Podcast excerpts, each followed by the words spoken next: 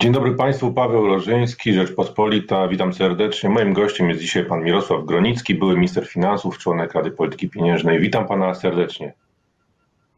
E, witam. E, członkiem Rady Polityki Pieniężnej nie byłem. Ach, przepraszam bardzo. Czyli były minister, były minister finansów. E, panie profesorze, rozlewają się protesty sklepikarzy i restauratorów. Czy tego buntu można było uniknąć? To jest trudne, dlatego że każdy ma swój punkt widzenia, każdy swoje e, zapatrywania. I wiadomo, że jest konflikt pomiędzy tym, co jest wspólne w tym przypadku, a tym, co jest indywidualne. I wiadomo, że interes sklepikarza, piekarza czy e, tym podobnych biznesmenów jest zupełnie inny niż e, interes, e, powiedzmy, rządu w tym, w tym momencie. No i to, to powoduje tego typu konflikty. One były chyba raczej oczekiwane, bo o tym już pół roku temu też mówiono. No, tego typu konflikty też są obecne oczywiście za, za granicą, ale może yy, gdyby wcześniej ta pomoc została yy, przyznana, przekazywana, a nie tak naprawdę po, po półtora miesiąca yy, od, yy, od lockdownu, tak, to może no, te protesty, tych protestów by nie było albo byłyby łagodniejsze. Może zacznijmy od samego początku.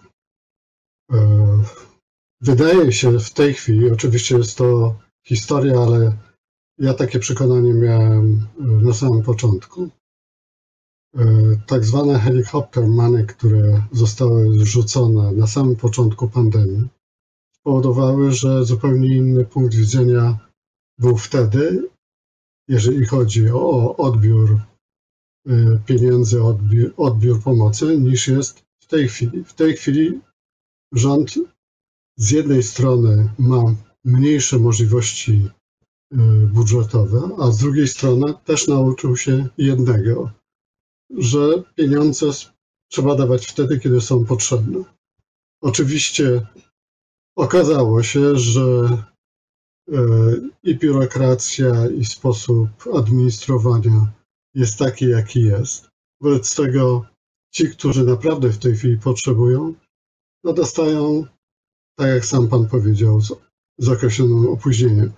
Ale wydaje mi się, że błąd e, Błąd był popełniony na samym początku i teraz ponosimy konsekwencje. Właśnie, bo y, dostają z opóźnieniem i nie wszyscy, tam nie dostają kontrahenci, no, są to pewne kategorie y, firm, które mogą dostać, nie wszyscy się tam znajdują, to powoduje y, no, rozmaite tutaj kontrowersje, wzburzenie części przedsiębiorców. Y, a ta pomoc pierwsza była szersza i właśnie czy wtedy po prostu nie, nie przestrzeliliśmy to raz, a dwa, czy nie za bardzo rozbudziliśmy tych nadziei, że zawsze pomoc każdy może sobie dostać w każdej, w każdej kwocie. No właśnie, właśnie o tym mówiłem. To był błąd na samym początku.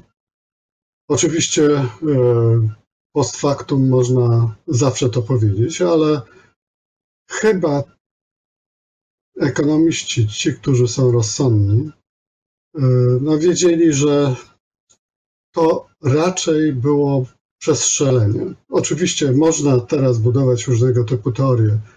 Było, bo miały być wybory, było, bo powiedzmy e, przestraszono się, bo efekty pandemii w tym czasie e, we Włoszech, w Lombardii były takie, jakie były.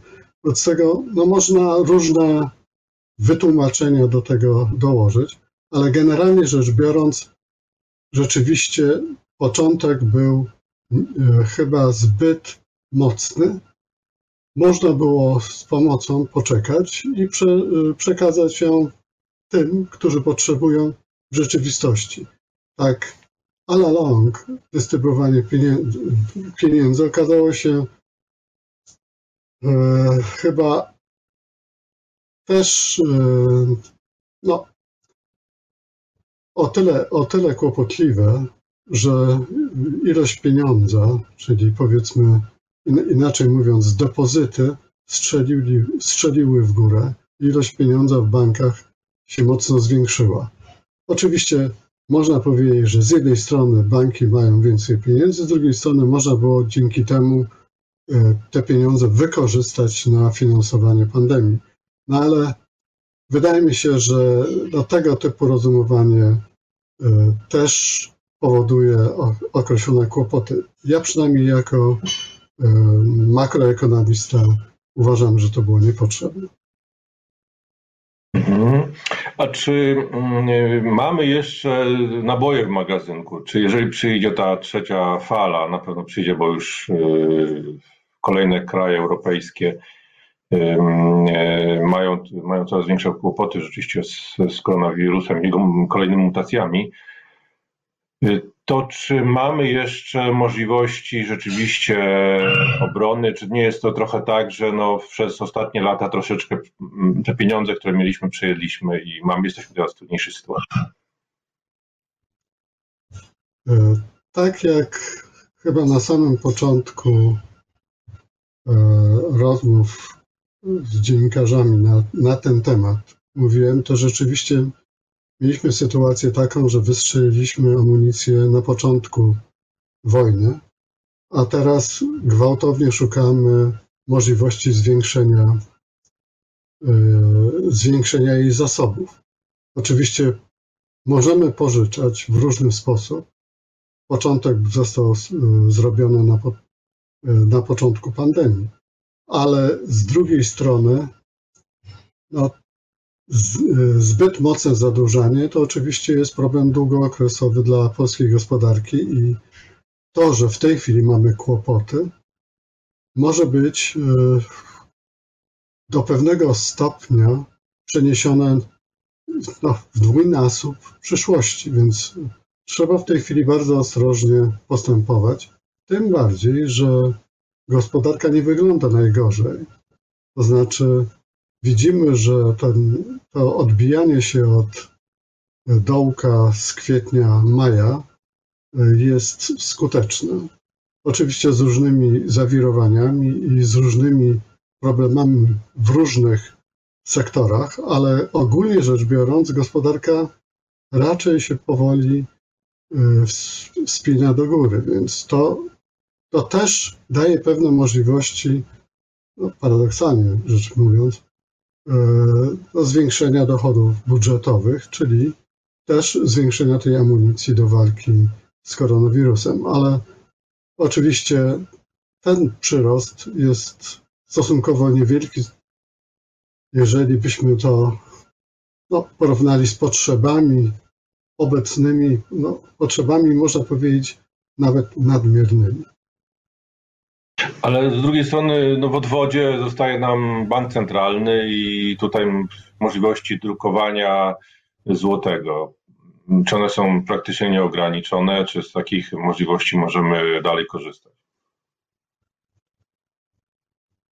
Znaczy, że jeżeli, mówi, jeżeli ktoś mówi, że możliwości są nieograniczone, to znaczy, że za bardzo nie wie, e, co chce powiedzieć ja nie mówię to, to, tego do Pana, tylko do tych ekonomistów, którzy starają się w ten sposób e, rozumować.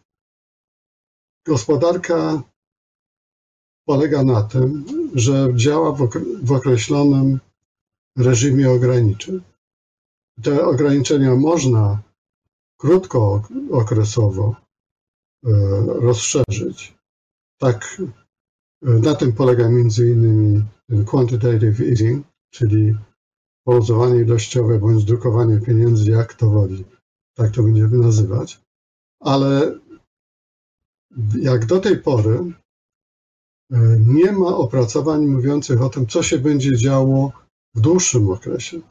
Obawa wybitnych ekonomistów, e, noblistów i, i powiedzmy tych, którzy się zajmują gospodarką niezależnie od polityki, no jest taka, że to w którymś momencie może przynieść e, no, skutki nieoczekiwane, bądź może inaczej powiedzieć, oczekiwane, to znaczy nadmierny wzrost inflacji i z tym trzeba będzie znowu inaczej walczyć.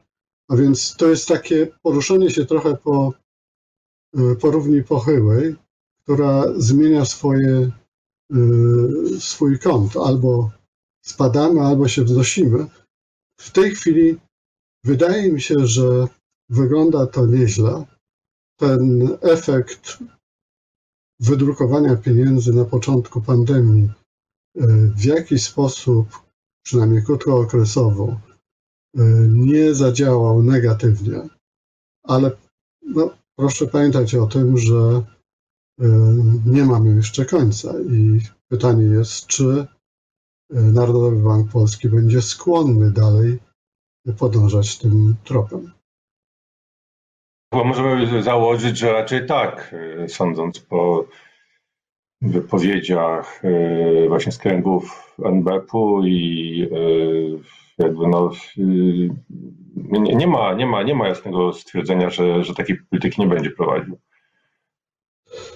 E, jedna, jedna rzecz to są słowa. Oczywiście słowa centralnego bankiera znaczą e, wiele i trzeba je e, rzeczywiście odpowiednio rozkładać na czynniki pierwsze, ale z drugiej strony to jest kwestia, czy jest taka potrzeba. Bo w tej chwili wydaje się, że takiej potrzeby nie mamy, y, bo nie mamy potrzeby gwałtownego y, wydawania pieniędzy, czyli zasilania gospodarki y, w dodatkowy pieniądz. Te sumy, o których w tej chwili mowa, to są, no powiedzmy, rzędy miliardów, może kilkudziesięciu miliardów złotych. To w stosunku do tego, o czym y, mówiliśmy wcześniej, czyli tych ponad 200 miliardów złotych, które rzucono do, do gospodarki do połowy ubiegłego roku, no to są no, trochę mniejsze sumy, a wiadomo, że istotne jest to, że yy, czy to jest inkrement, czy to jest wzrost, czy dodatkowy wzrost nadmierny, czy też nie. Jeżeli patrzyłbym się na to w ten sposób, te dodatkowe pieniądze na razie nie zakłócają nadmiernie nierównowagi e, gospodarczej w, tym, e, w naszym kraju. Co widać zresztą po parametrach e, rozlicznych, na które się patrzymy, czyli począwszy od inflacji, skończywszy na, na cenach polskich obligacji, kursach walut, giełdzie i tym podobne, to wygląda na razie dość stabilnie, bez większych problemów. No a dodatkowo, tak jak już wspomniałem wcześniej, gospodarka powoli się spina w górę. Prezes e, NBP-u obwinił zagraniczne firmy i unijne regulacje klimatyczne o to, że, że inflacja w Polsce stała się nieprzewidywalna i jest powyżej celu. Chodzi o między innymi o firmy, które wywożą śmieci, które podniosły ceny tam około 50%. Co pan sądzi o, o tych słowach? Wydaje mi się, że centralny bankier nie powinien y, interesować się indywidualnymi cenami. Ja mógłbym dodać do tego to, że ceny regulowane, przykładowo energii, poszły w górę na początku roku ubiegłego że w tej chwili mamy do czynienia znowu e, z podniesieniem podatków pośrednich, które będą skutkowały odpowiednimi wzrostami cen. Także to, to jest kwestia, powiedziałbym, nieco inna. Bankiera powinny interesować kwestie nierównowag. Ja oczywiście nie chcę uczyć profesora Glapińskiego, on doskonale wie, o czym mówię. Natomiast e, wydaje mi się, że, że powinniśmy raczej rozmawiać o tym, czy inflacja w najbliższym czasie będzie rosła, ale nie z powodu wzrostu cen regulowanych, ale ze, z powodu no, wzrostu popytu. I też e, ze względu na to, że kurs waluty może być słabszy niż był wcześniej. I to jest chyba e, ważniejsze niż to, czy powiedzmy podniesiono cenę e, wywozu śmieci. A tak a propos, to przecież wiemy, dlaczego te ceny poszły w górę. Tak? One były wynikiem odpowiednich regulacji, które zaaplikował rząd, a nie samorządy. Samorządy były po prostu, no, w cudzysłowie, negatywnym beneficjentem tych zmian. Mhm. E, panie ministrze, a pan, pan prezes Glapiński też mówił o, o dopuszczeniu, że dopuszcza ujemne stopy procentowe. No, czy, czy to, to, jak pan te słowa ocenia? Czy w ogóle w Polsce stopy y, już teraz nie są za niskie? Powiedziałbym w ten sposób, że ostatnia wypowiedź e, profesora Glapińskiego, prezesa NBP-u, e, no powiedzmy, rozszerzyła wachlarz możliwości działania Narodowego Banku Polskiego. To znaczy, pan prezes powiedział o tym, co robiły inne banki centralne. I powiedział wprost, że jeżeli będzie taka potrzeba, to Narodowy Bank Polski to zrobi. I tylko tyle. No, proszę pamiętać o tym, że z jednej strony są to słowa, słowa ważnego polityka gospodarczego, ale to są słowa. Decyzje no, muszą lub przyjdą dopiero wtedy, kiedy będzie taka potrzeba. Na razie, wydaje mi się, takiej potrzeby nie ma. No właśnie, często można mieć wrażenie, że wypowiedzi pana profesora Glapińskiego, jak i w ogóle y, członków rządu, są na, nakierowane na to, żeby złoty się nie, nie umacniał, żeby był jak naj, najsłabszy. Y, o co chodzi z tym osłabieniem złotego? No można mniemać, że chodzi o to, żeby ten słabszy kurs pomagał eksportowi, ale, ale dzięki temu wpływa pozytywnie na gospodarkę. Ale czy rzeczywiście tak jest? Czy to może nam pomóc? Pierwsza sprawa, że, e, że rzeczywiście udało się Narodowemu Bankowi Polskiemu e, w którymś momencie zmienić tendencję e, zmian kursu. Ale proszę pamiętać, że Narodowy Bank Polski w stosunku do głębokości rynku walutowego jest e, tylko jednym z graczy. Oczywiście, jeżeli powiedzmy wielkość obrotów jest stosunkowo niewielka, to ten gracz stanowi, no, no jest, dość, jest dość mocny. Ale były już takie czasy w Polsce, kiedy, no powiedziałbym, no mieliśmy sytuacje tego typu, że złoty dwa razy się osłabiał tak mocno, że sięgał do 4,94 za euro. To był 2004 rok i 2009. Ale też mieliśmy, kiedy złoty się wzmacniał, i to był listopad 2008, kiedy dolar kosztował w Polsce 2 zł. A więc e, przy kursie, który jest kursem płynnym, jeżeli jest interes w tym, żeby grać na złotym, to tacy gracze się znajdą i przyjdą. Oczywiście zachęcać innych do tego, żeby grać w polskim złotych, to jest, no powiedziałbym, polityka dość ryzykowna, więc nie chciałbym, aby ani bank centralny, ani e, rząd robił tego typu e, posunięcia. E, znacznie rozsądniej jest grać na wzmocnienie złotego wtedy, kiedy on się osłabia, niż grać na osłabienie złotego, kiedy tendencja jest odwrotna. Więc tyle mogę powiedzieć. Nie uważam, że tego typu zachowania e, banku centralnego były w tym momencie rozsądne. One do niczego nie de facto rozsądnego nie prowadzą. Oczywiście mogę sobie e, przyjąć takie założenie, że być może bank centralny chciałby zwiększyć rezerwy walutowe do takiego momentu, do, może do takiego poziomu, że mógłby swobodnie z tymi, na podstawie tych rezerw wykonywać różnego typu operacje, o których mówiliśmy wcześniej, ale no, to jest już powiedzmy takie dywagowanie, nie chciałbym e, w tym kierunku iść. Panie ale czy, mm, czy euro, gdybyśmy mieli teraz euro, y, byłby to dla nas wariant korzystniejszy w sytuacji takiego kryzysu, czy to, że mamy własną walutę jest czynnikiem sprzyjającym, trochę tak jak to miało miejsce podczas poprzedniego kryzysu w latach 2008-2009?